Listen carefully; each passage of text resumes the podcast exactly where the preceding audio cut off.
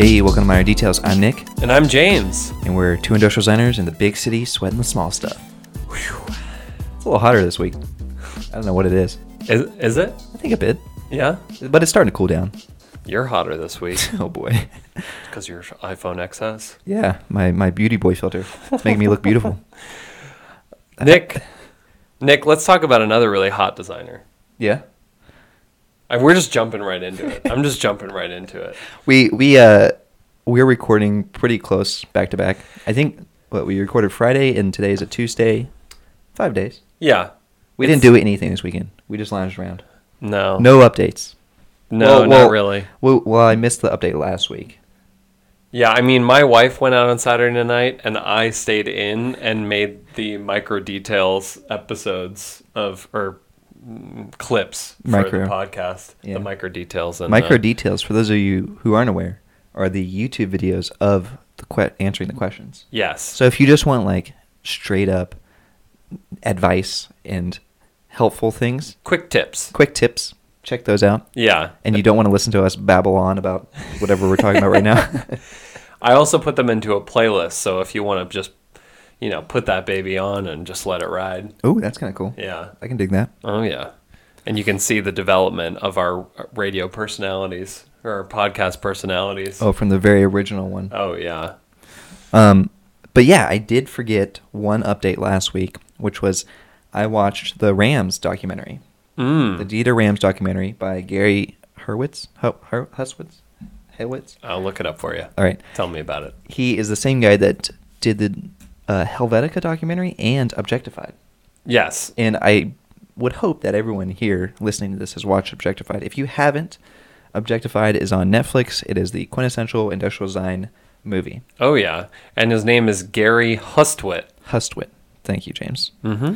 Um, and he took I don't know four, five, six years. I don't know the amount of years, but took a lot of years and several trips to Germany to document Dieter Rams Rams's legacy of Yeah. design. And And it was good. It was good. It was a good documentary. I feel like I feel like you expected me to say it was amazing, jaw dropping, inspirational. did yeah. I mean, I guess the the question that is on everyone's minds because because Dieter Ram's lore is so entrenched in the community already that the the question is did this documentary bring to light any any new Right. things about his legacy or I, w- I will just want I want to say one thing uh, for my mom that's listening. Dieter Rams. Oh yes. Dieter Rams is like Dieter Rams to industrial design is like the Beatles to music, right? Would you equate that? Yeah. Yeah, I mean Dieter Rams is the top.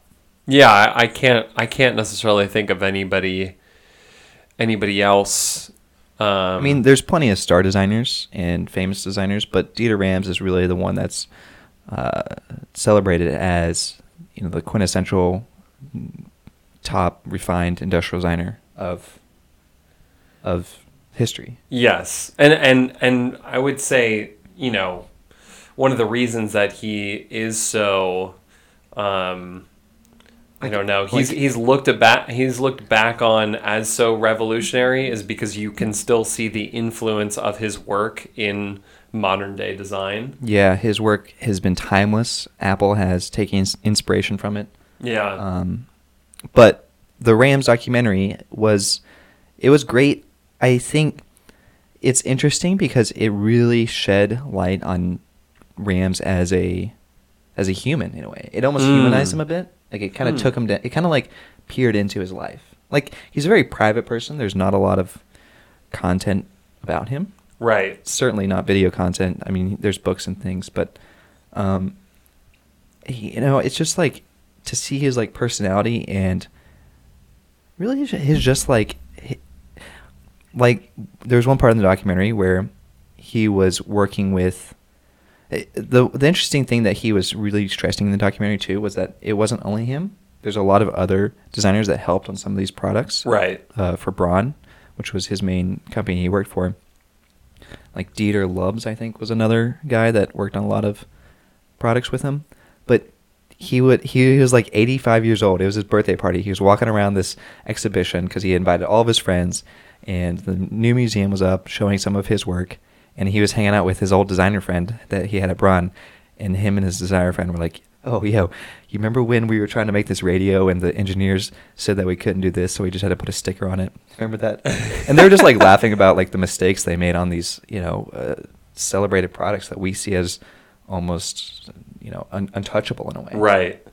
That That- yeah. It, yeah, it just kind of like put a more realistic look on the man. Like it, it just like brought him down to earth, which I think is why maybe it wasn't like a a dreamy documentary. It was just like real. It was like whoa, like we're we're all we all can achieve this. Like we all Yeah. can be as great as Dieter. Yeah. He's he's just a guy. Right. Exactly. Yeah. I mean, uh, obviously, a guy that had some sort of vision in mind Yeah. um, when he was. Because Braun, Braun was already an established company before he got there, wasn't right. it? Mm-hmm. Um, but I, I think, uh, I mean, correct me if I'm wrong, but I, I think his role, although he was involved in, in the design, he was sort of overseeing all of the products. At some point, for sure, he he rose the ranks, but he came in pretty young to Braun. Mm. He actually started out in architecture school. Yeah. Um, and actually, I believe at Braun, he was influenced by the designers before him. right. Um, or or some, at some point, he was influenced by other designers that kind of instilled this ethos of less is better, Mm. or whatever his good design is. Right. Less design is good design, or something like that. Well, and and didn't it all come stem out of the like the Germanic approach to design? Yeah. That was like started at the Bauhaus, and then Yeah. he went to the was it the Ulm? What what's yeah, there were there. I don't know exactly what school he went to, but the the style is from the Ulm school. Yeah, I think he went to the Ulm school. I, I I'm not sure if he went there or the designers that influenced him went there. Hmm. It was in the movie. I, I it was a great documentary. It definitely was very informative, and I really enjoyed it. I'll say that. Definitely go watch it. Yeah, he went to the Um, school. Okay, and yeah, it was good. Yeah, because I, I feel like, you know, because the the whole less is more um, ethos and aesthetic really comes from designers who were were intimate with the industry, right? So Yeah. like the idea of really celebrating the um, industrial process, you know, and just sort of adding no necessarily like decorative elements to anything and Right. because if you're adding decorative elements to things especially back in those days with the machinery that they had that would have been extremely costly Mm-hmm. um, so they celebrated sort of like raw more like raw materials Like or economical design. yeah Yeah. Um, yeah, it's that's cool. I I'm I was a backer of the of the Kickstarter, um, so I'm excited because I get I think I get a download of the movie when it's finally officially released. Oh, so I can come over to your house and we can watch it together again. yeah, and you like no spoilers, Nick. Uh, another I've, cool already, I've already spoiled it for everyone listening. another cool factoid about the movie is that Brian Eno did the soundtrack, and I don't know if you know who Brian. I don't I don't know who he is, but I know a lot of people were freaking out freaking out about it. Yeah, Who is he's he's a big time uh, producer. I Okay. mean, he, um, Did he does he produce for Kanye or? I don't know if he's ever collaborated with Kanye. That's, that's actually a good question. But he um, he started out in a band called Roxy Music. Uh, I, this is from my recollection. He started out in a band Roxy Music, but then he became more of a producer, and he like he did a lot of production work for David Bowie back in the day. Um, but he's done. He kind of is known as the sort of. Uh, he invented ambient music. He's like he is sort of like credited as the founder of ambient music. Interesting. Okay. Um, so he has like albums like there's an album that is uh, sort of a it's a, a number of piano pieces that he did for an airport in I think it's in Denver, and it's like it's purely for background music. And I think he also did the startup music for Windows 95. like he he like wrote that score. You Okay, know, for for like the startup. I get it. Okay, So- that's that's pretty awesome. Yeah. So he's really he's he's awesome, but I I did want to touch on another thing about the Rams documentary, which was interesting, and I wish we would have touched on it before uh, last week because last week we did our Instagram episode. But right. Dieter Rams has gotten to this point now, as technology has come out. He he's really struggling with with the whole, uh, you know, glued to our phone addiction thing, and Right. he himself doesn't even own a cell phone. I think he might have a landline or something. Yeah. He's actually notoriously hard to get a hold of, is what uh, the the director was saying, and I, I think it's a very valuable point. Like, what what is design nowadays when we're designing apps and things, and how, you know, if the goal of a designer is to design the best experience, and you are designing the best experience for an app, does that mean actually designing a a restrictive experience so you don't spend all day in the app? Mm. I've thought about this a lot, especially after watching this this documentary. I was like, if the goal of a designer is to, you know, create this awesome experience where you keep wanting to do it over and over again, like Instagram, at what point does it become too much of a good thing? Mm. Yeah, I, you know, what if uh, here here's an idea. Yeah. Here's an idea. Instead of Instagram being available every day of your life, what if it was only available the first day of every month? And you posted you posted what you did in that last month. Like you you took pictures, you documented Right. everything, but you post what you did and then it's just like one day. It's like almost like the purge. It's almost like that movie The Purge, but it's like instead of, you know, um, Killing people. killing people, it's like the first day of every month everybody posts and you check out everybody's post and Everyone- then it blacks out And for the everyone- rest of the month. Everyone has to take that day off from work because all they're doing is scrolling through a month Okay, of photos. first first Saturday of every month. First Saturdays. First Saturday. There goes my Saturday. First Saturday. every um, yeah. Well, I definitely recommend it. I know it'll come out eventually. I don't know the details. Sorry, guys. I'm sure that you can Google it. You don't know the minor details? No, because there's gonna be people being like, "Oh, where can I watch it, Nick?" And like, I don't, I don't know. I just went to the movie theater and watched it. Yeah, uh, yeah. So basically, what Nick is saying is, let me Google that for you. Um, so Yeah, you you guys can figure it out. You guys are smart. Yeah. You're designers. we Oh, believe man. in the intelligence of our audience. Um, but uh, you know, do you think Dieter Rams would ever do freelance work? Do you think he still does? He do? Does he still design? No, he's done signing. He's done. No, it- like, because the director got up there on stage and answered a lot of questions because it was the opening show. What do you Premiere? call it? Premiere. Yes. Movie? Is that a thing? Okay.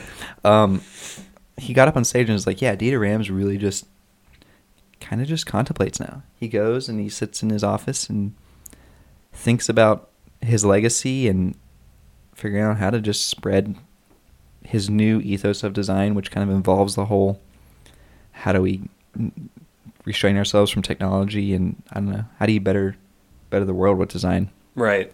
I think he, he, he there's a certain point in his mind that flipped where he went from like oh I'm designing all these products to oh wait are these products actually bad for humanity? Mm. Do you think, given that you are such a VR boy, uh, that at some point the technology, like the apps and the technology, are going to become so integrated into our lives that it's not even going to be like opening up an app? It's just going to be, it's just going to be there. Like, Like how our piece of furniture is here, Instagram will always be there. Because yeah, if you're in VR, I mean, you could have just like the Instagram wall. You know, Right. you're you're in your house, like you know, cooking food or whatever, and then you look over on the wall and there's Instagram. right. That's kind of cool. Yeah, you just have picture frames. You have like a bunch of picture frames on your wall, and they just populate with That's with a good uh, idea, James. with Instagram imagery. I like that. I like that. Um, but um, but yeah, I don't I don't know if Dieter Rams would freelance or not. But J- James was trying to segue into our topic. we, our segue. Ah, thanks a lot. We you need- just reveal it.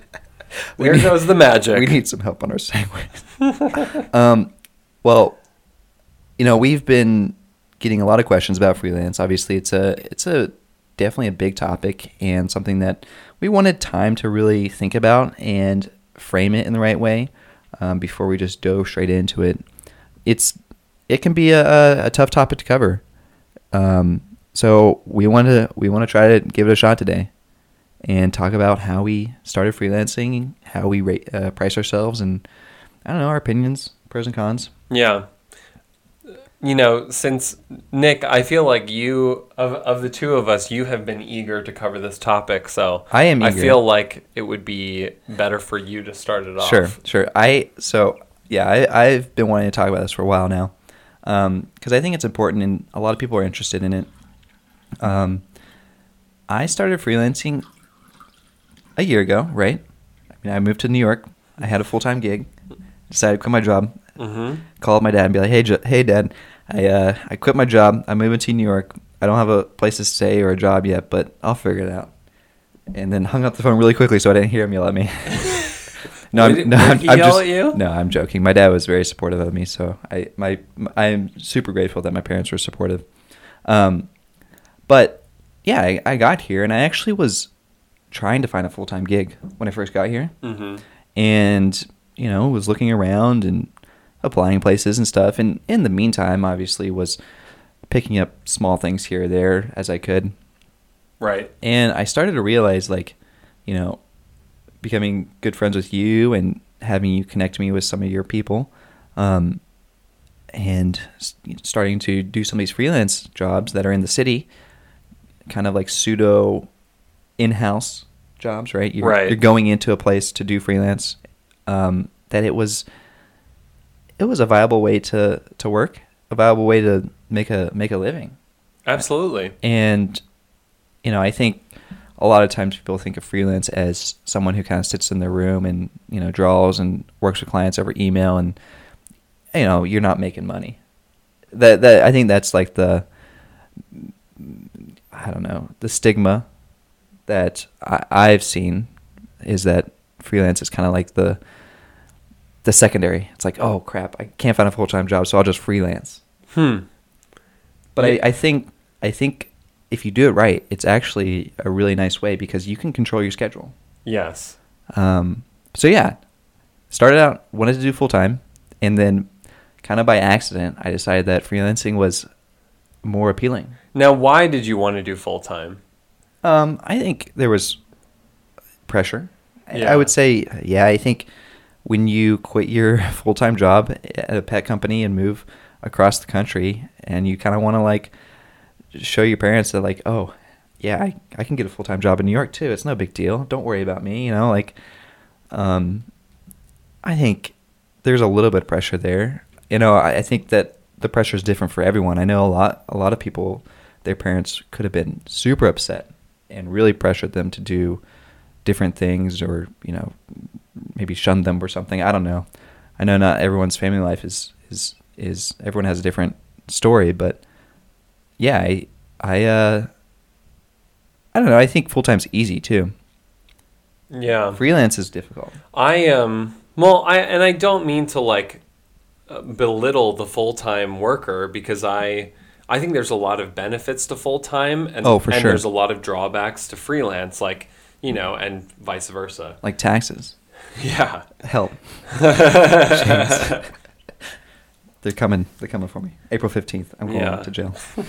But it's funny the thing that you say about your dad yelling at you. I mean, there were there were things that my parents had given me advice about in terms of employment that although I think you know and, and I don't want to I don't want to make this sound like I'm I'm saying that my parents gave me bad advice. Right. But Well, they never. They never want to give you bad advice. They're they love you. you know? Right. They're trying to give you the best advice they can. But I think like the economy that we're in and, and like the like the job market that we're in is so different from the job market that they grew up in. Right. Because, you know, I remember them telling me in my first job kind of like, you know, Stick it you- out for you five stick years. It out. Yeah. you should stick it out. And I kept seeing examples of friends of mine going against that advice and and and landing fine. You know that that they would figure things out the otherwise. the job market has changed definitely. Um, I also think like it's it like stick it out and you know, work at some place for three or four years is still like a, a valuable thing. Like I think, I mean, I worked at the pet company for like two and a half years. How long did you work at your kitchenware company? Three years. And there's a ton that you can learn about taking an idea all the way through the production phase, like Yeah. sourcing and thing, which you sourcing and, and things like that, which you don't necessarily get in the freelance No. world. No, I'm very grateful for the experience actually that I had at the full time gig. You mm-hmm. know, there were there were certainly ups and downs, and to my parents' credit, there was a point where I was in a in a down phase, and they were like, "Well, maybe it's time to start looking for something else." You Mm. know, it wasn't like they were they kept telling me like, "Stick it out, stick it out," you know. But um, there are there are certainly things that were incredibly valuable about the experience that I got at my full time gig, as well as the connections that I made there, which have impacted my freelance career entirely. Yeah. Um, you know, so uh, like, I think that a full time gig can be incredibly valuable for for somebody just out of school, because you know it's like we talk about school and there's like a certain madness and chaotic nature to school. Right. and it's and it's nice to have a little bit of a breather like once you graduate and and you're in a full-time gig to just be able to like relax for a second Like and- 5 p.m.? and reflect Yeah, I I 100% agree and I definitely think this is maybe something that we both agree on is that graduating from college, I think you should get a full-time gig. I don't think you Mm. should grad cuz there are a lot of questions that come in and I get them frequently too just on DM where it's like, "Hey, I'm graduating. You know, I I was thinking about going full-time freelance work." And it's it's freelance is hard. It's not easy to do to you know manage clients or even get clients in the first place. right Um, some people can do it. I I don't want to say that you can't do it, but you know, like you said, getting a full time job after school is kind of like second school. It's like you get to go to a school that'll pay you, yeah and it's going to teach you all these things that you never learn at school. You get to learn how to injection mold something. I mean, maybe you learned it. Maybe you learned how to injection mold at school, but let me tell you, you definitely did not. um, and you need it, it. It's just such valuable. To ha- it's so valuable to have that knowledge, and then also, like you were saying, making those connections. Um, I feel like maybe my connections weren't as valuable going from Texas to New York just because of the distance. I still keep in contact with with uh, a lot of my contacts in Texas, but right it's not like I'm getting a lot of freelance jobs through that past job. yeah but through your instagram hustle you made connections to new york Yeah. i mean that's what established the connection between you and i Yeah, so that, so that's another way that I feel like has has been super beneficial to my freelance career is like building up this large community. Not only, I'll, I'll rewind a bit. I think I feel like I, I've been successful in sustaining a freelance freelance career because of the work I've previously done. If you graduate with school and you don't have the the polished work where people are emailing you online and saying, "Hey, I want to work with you," right then I feel like like I've never sought out a client. mm. Clients have always come to me and said, "Hey, I have this project. Can can you give me a quote for it? Can can we work together?" And they locate you through your instagram It used to be Behance or my website. Um, Okay. now it's a lot more skewed to Instagram just because I feel like a lot more people on it using it and Yeah. See, I've I've rarely had that experience, and I- I feel like that's that's a case where I'm not very good at demonstrating my skills. Right. But you have the other way. You have the other thing, which is like charm. Connections. Well, yeah, I mean, essentially, that's how I had to build up my freelance network was was just mouth to mouth reputation. Uh, you know, uh, I it looks like I'm going to be starting a gig soon that was purely through somebody that I had freelanced with. You know, they got me in touch with a friend of theirs who needed an industrial designer. You know, it's once you get if you're in a city like New York and you get into the community of designers within that, you know, there's going there are going to be times where, you know, that you're going to get the text out of the blue that's like, "Hey, are you available right now?" Yeah, yeah. Um, which has happened to me uh, like a number of times. I kind of feel like that's how you've worked for the past however many years. I mean, it seems it seems like you just keep getting new and new projects, and you've never. I mean, you were telling me like after you let your after you left your kitchen job, you haven't had a really a break from full time gigs. You know, Yeah. You've been going into all these other uh, places and doing consulting work, and it you haven't had a break, right? Is that true? I I just had a little bit of a break, which I thought was going to be a longer break until recently. oh, right, because I stole your But- job. but but um, but it didn't it didn't last as long as I thought it was going to. Yeah, I think. I mean, you've established yourself, so I don't think you would ever take. I don't think you would ever be during a break that you would not want. Like, if you want a break, James, I feel like you have to intentionally take it. Right. And uh, and I was actually just kind of settling into the break and working on working on those personal projects. James, they sucked you back in, man. But it that that is a that that is a part of of this whole freelance thing is is like you know at some point there there's always this fear of of the uh, the market drying up or the opportunities drying up. And it and you feel you feel this need to pounce on every opportunity that comes your way. And there's not necessarily a good way of determining whether that's a good idea or a bad idea. I, um, I, mean, you would have to be really knowledgeable of your finances, you know, and, and just like really thoughtful about, you know, the the future to be able to determine like whether like do I want to take this gig or don't I want to take this gig? I struggle with that a lot because I do want to take on every single gig that's offered to me. Right. Um, but I also think that not everything is. It, I'm not the best designer for everything. You know, if someone comes to me and they're like, "I want to design," you know, a, fashion dress for my my, my you know, whatever it is, my dog or something, I'm like, you know, yes, I worked in the pet industry, but I don't think I'm the best person. You're you don't think you're good at dog drapery? No. I could see you with like a little little canvas dog model, just draping fabric over it. I I've- don't know. I, I see that in your future. I've gotten close to that, but to the uh, yeah, we're not. Yeah, um, yeah. I I don't know. It's I I agree. There is this like gut feeling that's always trying to work because you don't have a full time job, Yeah. and it does it does put a strain on you. I I feel like in the past year, it's been it's been a hustle for sure. It's definitely. I've worked a lot harder this year than I did in the past two years in Texas. Um, and has that been a good change, do you think? Or is it a mixed bag? no, I think there's pros and cons. I kind of I kind of equate it to, um, you know, I came up here to New York because I wanted to to explore new opportunities to really push myself, and New York was like, all right, here you go, here's your new opportunities, and I'm like, these are amazing. I I embrace these opportunities, but it's kind of like New York was just like almost like dumping them on me, like suffocating me in a way, and Yeah.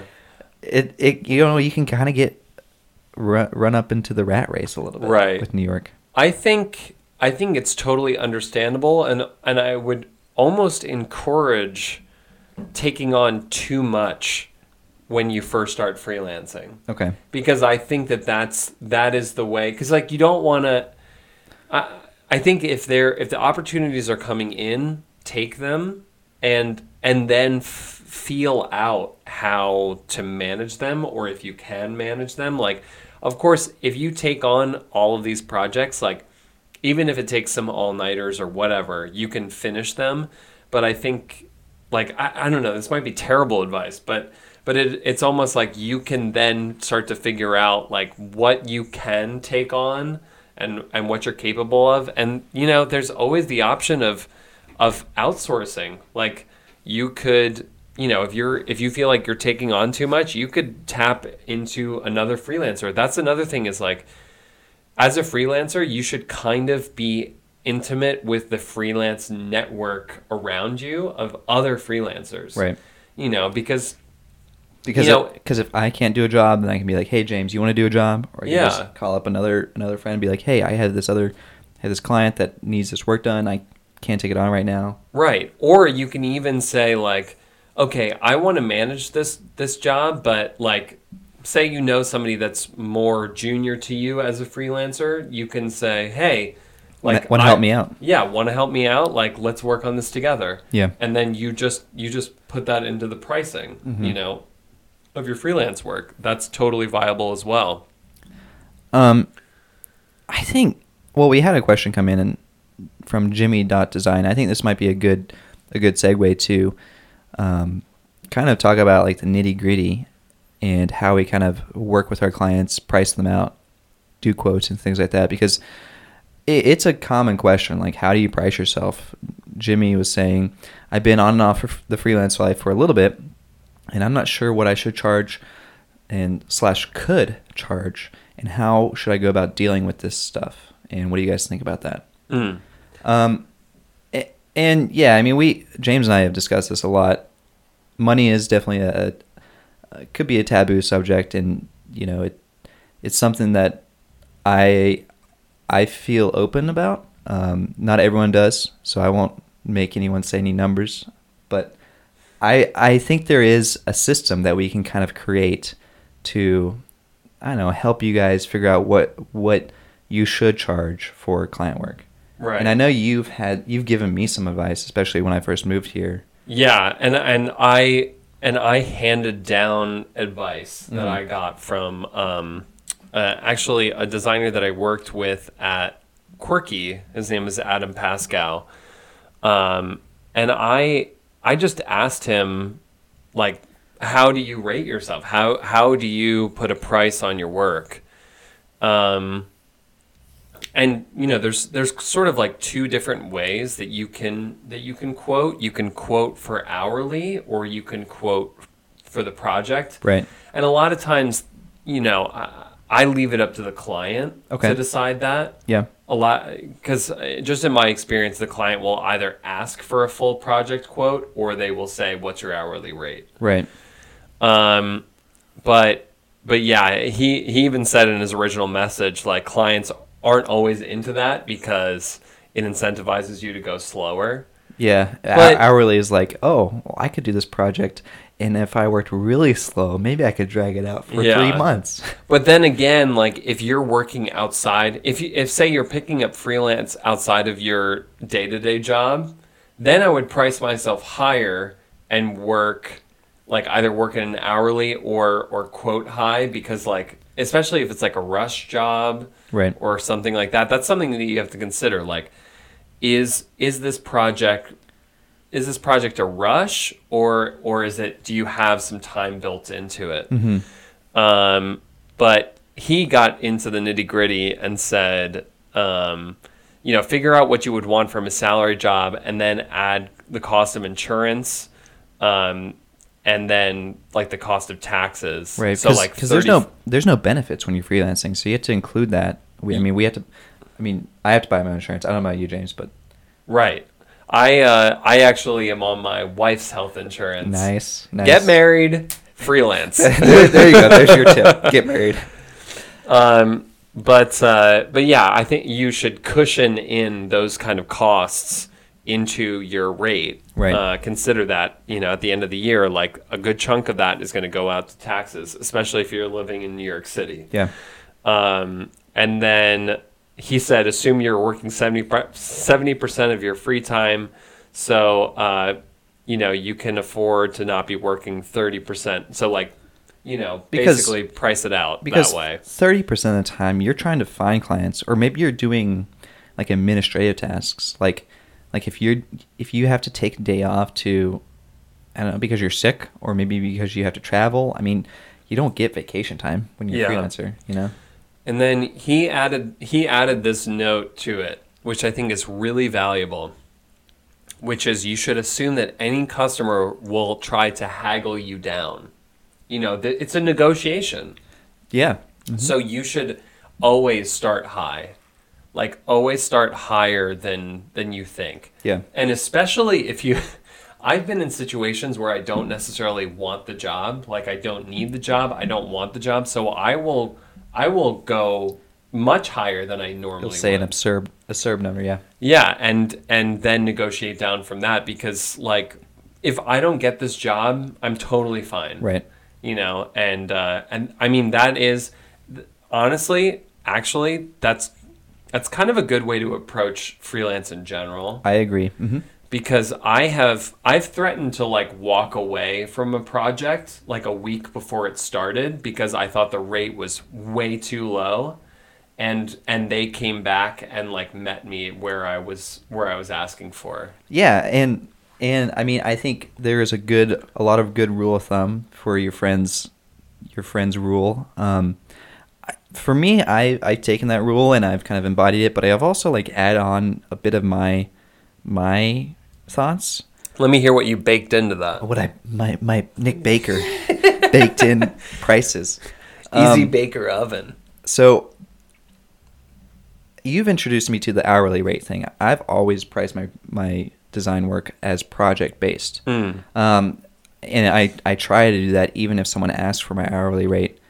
But when you go into work in the city, like inside uh, a company, like you go in and you sit in their at their desks and work with them, I think hourly is fine. Um, but if you're, you know, consulting with a, a client and they, you know, want you to design X product because they're, you know, they have a Kickstarter for their new bottle opener, you know, they want you to design the new bottle opener. That's when you base project. Um, for a couple reasons. I think if you price it right, you're giving them a lot more value, um, and, and you're getting paid well. You never want to price a project rate way too low. That you know, let's say you priced a project for three thousand dollars, and then you worked for uh, I don't know six hundred hours. What is that? Fifty dollars an hour. Six hundred hours is five dollars an hour. I don't really know. Uh, you never want to. You never want to run out of. You always want to make sure your project rate is the correct rate, and this is how I figure that out. So what you do, you have a new client. They want you to design a bottle opener. So you sit down. and You're like, okay, how long will it take me to design a bottle opener? Well, let's see. Maybe eight hours of sketching, um, eight hours of CAD, um, you know, five hours of CMF color finish, you know, color material finish, and then let's say, you know, you have three hours of meetings with the client, right? So let's say that rounds out to like 30 hours, right? Now, that's what you wrote down, but here's the trick you double it because it always takes you twice as long to do all those things. So you get 60 hours, right? It takes you 60 hours to design this ball opener. And and you take those 60 hours and you times it by your uh, suggested hourly rate and you can really the hourly rate thing how you figure that out i mean Coroflot has a great guide onto how freelancers price themselves and the salaries of of things but there's a lot of factors that go into your hourly rate and how you price yourself not only is it what city you live in um, you know if you live in a, a expensive city like San Francisco or New York, you have to price yourself higher. Right. Um, but also think about supply and demand. Do you need this project? Like you were saying, James, like, are you working full time at a company and you're just doing this project in your free time? Well, your free time should cost money. I mean, this is your free time. Yeah. You don't need this money. This is like, you know, if, if a client wants to work with you, price it high. Um, so yeah, you times that by your hourly rate, and then you get your your project quote. Um, I I'll, I'll divulge my hourly rate. Uh, I am in anywhere from like eighty to like one twenty, Mm-hmm. but please be reminded that that is in New York City, and I'm also. It's a supply and demand game, right? Yeah. if if one client says no, this is too high, that's okay. There's plenty of other clients. Right. Right. You just you don't necessarily the it's a delicate dance because you also don't want to um, leave a bad taste in their mouth of like of like oh well we can't we're not gonna like hire that It's it's tough, you know. It's you know you never want to come off as like someone who like is too good for a project like that, right Um, but also you have to understand like your time is valuable. You know, you don't want to just give away your. I mean, this is your life. Yeah. That's how. That's this is how life works. You trade your time for money, and Absolutely. how much is your time worth? And I think, um, you know, the other thing is, uh, oh gosh, I, I think the other thing is, is if you are very honest with your client about like how, like your thought process behind how you're pricing, Mm-hmm. like you know i i've specified to clients like since this is a rush job and and all of the, and i'm going to be working hours you know outside hours or even weekend hours or whatever this is why i priced it here Right. and i think that i think that's a really good way of managing that relationship is just being transparent and honest about like why why you're pricing something a certain way because it might come across as like much more expensive than they're than they're used to but i think they're also very aware of like you know somebody's been given a task of like you need to you need to finish this by this time and and like even if you need to hire a freelancer like we have this budget for this like you need to you need to be honest about like yeah this is going to take time away from like my life Right.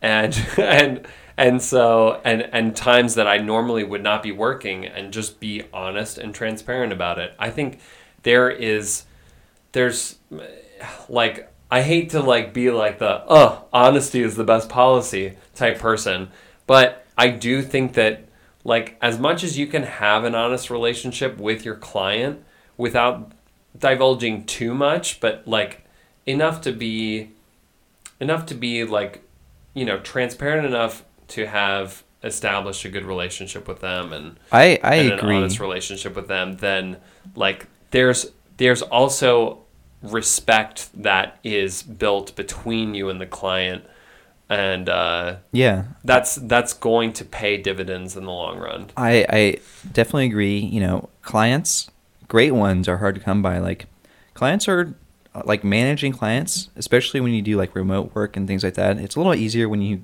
get to go into a company and kind of join the the company as a whole. But when you're just yourself managing a client that's you know trying to do this Kickstarter bottle opener, sometimes it's a little tough. You know, maybe the client doesn't quite understand design or doesn't understand the process. What I like to do is I like to lay out kind of the milestones, and I also pr- like break down the prices. So if my, you know, if I quoted this bottle opener, it's going to cost me five thousand dollars to design.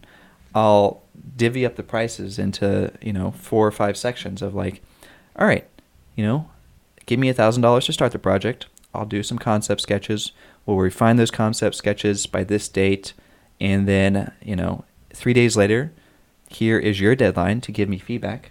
Mm. And then when you give me feedback, I'll do another round of concept sketches. That'll take me another week, and then feedback some more, and then you'll pay me another thousand. And then you kind of like, you kind of do step by step. You ask for money up front.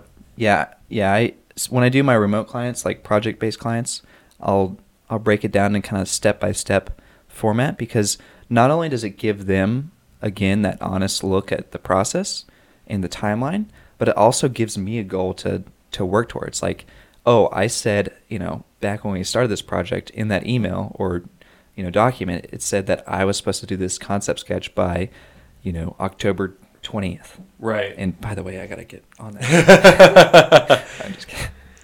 I uh, I actually would love to see that breakdown. You wanna see that? Because because I'm not used to to uh, quoting things by project. Right. I'm used to hourly rates, and like there's not really a good resource to look at for how to break down like a, an entire project quote. Right. I kind of generally I break it down into two phases. You have concept phase and CAD phase. Mm-hmm. You know, concept phase is all about sketching, come, coming up with the idea. CAD phase is all about taking the idea, idea that you and your client decided on and executing on it. You know, printing it out, testing it if you need to, refining the the measurements, weight, whatever it is. Um, those are my two main phases, and then eventually I turn over the design to the client. And that you got to have that key point where it's like, I am designing this product, and the final deliverable is a 3D file and you know a PDF of how it's supposed to look. Right. You never want to say like, "Oh yeah, he, yeah, I'll design the product. Let me know if you need anything." Like, because because they're gonna get, especially if it's your Kickstarter bottle opener person, you know, your Joe Schmo who wants to just make a bottle opener, they're gonna get to the final design, and you're gonna you're gonna help them design the product, but they don't know how to make the thing. Right. Like, what are- what are they gonna do next? Are they gonna go to a manufacturer? Like, some people don't understand the the work that goes into product development right, right. especially right after you design the product. I mean, we we talked about this on a podcast, right? Mhm. There's a whole other next step to design of you finalize the design, but wait, how do you make the thing? Yeah, and that was something that um, Dave Joseph was talking about when when we interviewed him on Major Details after the pod. Yeah, we we do the live. If you guys don't know about the live stream, it's kind of hard to catch. It's elusive. Major details. Uh, we've never shouted out our Instagram. There is an Instagram called Minor Details Pod. Have we shouted that out? I don't know if we have. I mean, we've certainly shouted it out on our Instagrams, but we haven't shouted it out on the podcast. Well, you know, we have started to bring in guests on the live stream, and we talked to Dave Joseph, who is Dave Joseph? Dave Joseph, sorry, is doing some some kind of Kickstarter work for this company he founded called Ovie. It's like a Tupperware. Oh, smart, oh, it's a funded Kickstarter. smart He's- Tupperware. Yeah. So it's already finished. oh yeah. So he he's working through the sourcing phase now.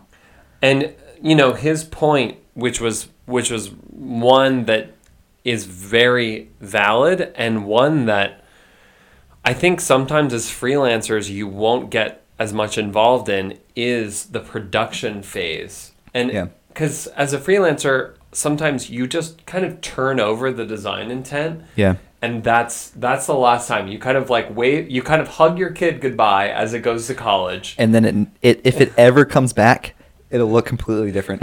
it has like a beard Right. and if it ever comes back. yeah um like so that's the thing is like great products that's this is kind of the double-edged sword of freelance is like you you get to work on a lot of diverse products and and and I almost feel like you know it's something that probably design firms often experience because I can see freelance evolving it's like it's stage 1 Pokemon uh, and stage 2 is is consultancy Yeah. you know Yeah. because eventually if if you're taking on too What's many stage three?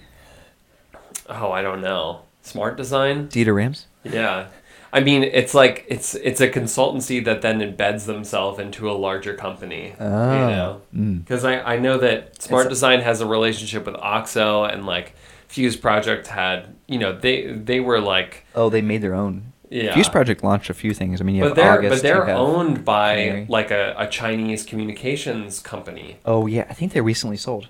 Are they? That was a recent thing. I'll have to look back at that article. Yeah. I think I think uh, Yves Behar was talking about it, but But anyway, um, you know, uh, the quality is really during that. Like when great products are solidified is during that production phase, and you have to have like a really great quality team. Did you just finish the wine? sorry, James. Here, I unbelievable. No, we're not sharing wine. I cannot believe this. This whole podcast, I've had such a good time talking about freelance, and then Nick Baker just drains the well. I just apologize. completely. I don't know what was what I was thinking. oh my gosh! But anyway, the production phase is when great products are made, and I, I 100% agree with that, and that's one thing I do miss about in-house is that I don't know. I don't. I don't feel like I can have a lot of control anymore. and that's why you start things like almost object, Right. or you know, I like I'm Your side projects. Yeah, and and you you take your own ideas all the way through. which is kind of like the one of the pros I think of freelance is that you can do these side projects or pursue your own kind of endeavors or passions at whim. Right. Do you have it like what's your one pro to industrial design to kind of like wrap up this To freelance. yeah industrial design consult freelance yeah whatever sorry This is, is this wine is pretty good. it's good it's good wine Um, but uh, do you have a pro my pro is that I think we kind of talked about this when you stole my job was that like um it's it's nice because when you're when when you're finished with a project or when you're no longer needed, you don't have to stick around. Like you you don't have to stick around and wait for your next assignment. Right. You're not which- twiddling your thumbs. yeah, which which could come at any time. And and you know, I'm able to walk away from things when I feel like my job is done and like I can move on to the next project. And I can I can also take take vacation when I need it. Yeah, I would say that's the pro. It's not that you can make. I, I feel like if you if you work it right and you work really hard, you might be able to make more money than you could in house. Right. Um, but I think the real pro is that you have freedom Yeah. to do to schedule your life. I I would actually go as so far as to say that doing freelance has has increased my like Happiness- eh, well, happiness it has level? reinvigorated my passion for design Ah. because like being in house, you can like I've just seen I've seen so many designers get sort of jaded by in-house design Mm. because it is like the day to day and the nine to five and Yeah, you can And- get in that grind. and like I think that I don't know, that's not all designers and that's not all designers in house because in house can provide you with the opportunity to really like detail out a design, but I think being able to be a freelancer and to and to be able to carve out time to work on my own like interests It's very freeing. it is very freeing and it and it just like allows me to to cultivate that enthusiasm for design yeah. that um, I could see if I were still working a full time gig, and maybe I will in the future. Who knows? But um, working a full time gig, I could see myself just kind of like checking out as soon as I walk out of the office. Yeah, that's that's a good point. I, yeah, I don't know. I I think maybe I do want to just end this in the fact that freelance is still hard. I know we. I feel like you and I have been. We're romanticizing it right now. Yeah, we we're romanticizing it, and we've also been, you know, pretty lucky to make these connections and have a steady, steady stream. But it's definitely not easy. No, Definitely not easy. I met a. F- like I said, I've worked the hardest I've worked Yeah. since school. Like it's, it, I feel like I'm back in school again in terms of work level. So, you know, I, I just want to make sure that we equal out the playing field here of of the freelance lifestyle. Yeah, and I don't mean to to cut into your final summation. No, what's your final? You have a final. I, summation I too? did meet I did meet a freelancer at one of the gigs that I was working at, and he was telling me like, "Oh man, I'm just so happy to like be working somewhere because for a year I was having trouble finding another job." Yeah, I think you and I are both both lucky, but also we've worked really hard to make these connections and also build up build up a, a community on Instagram. And it, like you guys ha- need to remember, like I posted every day on Instagram for a whole year. That was so hard to, Right. to work a nine, eight, eight or nine hour job, then come home and work another three hours on my Instagram. That was a twelve hour day. Yeah. So I, I feel like you and I both worked our way up to this level, and it just takes a lot of work to get here. Um, but yeah, I don't know. There- Yeah, there- don't expect to be sprinting out of the gate. right. It takes a lot of takes a lot of building up. I think uh, I think Nick, we have. Uh, do we have time for one question? For one more question? Yeah, maybe. Should we pick an easy question? Let's. I feel like that was a, a, a really really good topic. I think this anonymous question might be pretty easy. Okay, let's do that Uh, uh, anonymous asks, Yeah, we we had someone. They're not. Their name isn't anonymous, but no, um, but they ask, I'm currently in design school. I never took art classes in high school, and now I'm trying to make up for my lack of sketching experience. Any advice for better line work, perspective, lighting? Any stories uh, about you guys uh, struggling in design school? Okay, so so this person didn't do much art in high school, or when they're younger, but now they're in design school. I don't know if I could. I mean, me, I, I personally did a ton of art in like elementary and high school. Right. I don't know about you, James. Yeah. Did you do? I had I did the art major in high school. Okay. Uh, oh but- no. But I was I was a total so it didn't it didn't help you. when you went to I? I did not I was not a good student okay. in but uh, yeah. I the one thing I will say is like perspective, line work, lighting. If you know, if you understand how things like you understand the basics of these sketching tools, it just takes practice. Like don't get discouraged because you just have to work on it for a whole year or two. Right. Like you never like when you learn perspective, you're not just going to learn perspective and then start drawing 100% perspective drawings. Like Right. it just takes time and practice. Yeah. That's my best that's my best advice. I know that's not the advice that everyone wants to hear, but it's just practice, you know. Yeah, it's interesting because I actually found that my experience with drawing and with art classes like had been almost a like almost a detriment to my ability to take up design sketching because I came into it thinking like I understood perspective and I understood like how to like how to draw and Right. how to communicate and it's just it's a totally it's a very different form of drawing which is completely about communication For sure. and um, I mean, even though I had taken art classes and everything, I like I took every sketching exercise that we were given very seriously. And like I, I think I've told this story before, but we had to fill out we had to do 500 pages of sketching exercises for our first semester of design sketching, which was just like parallel lines. And I would come in every night and do 10 pages. Like Yeah. a lot of people were at the end of the semester trying to like do 500 in one night. And James, you were the smart one. and I was, you know, I was just like, I, I'm gonna do this. Like I like, I felt very fortunate to have found the major that I'd always been looking for, and so I was I was enthusiastic to just get into it, and I think like like any you know just just it's a daily practice it's a muscle that you have to develop it's like it's like running a marathon Yeah, it's just like working out or I I agree. It's like you're not going to like if you wanted to get muscle, like if you want to get buff, Yeah. right?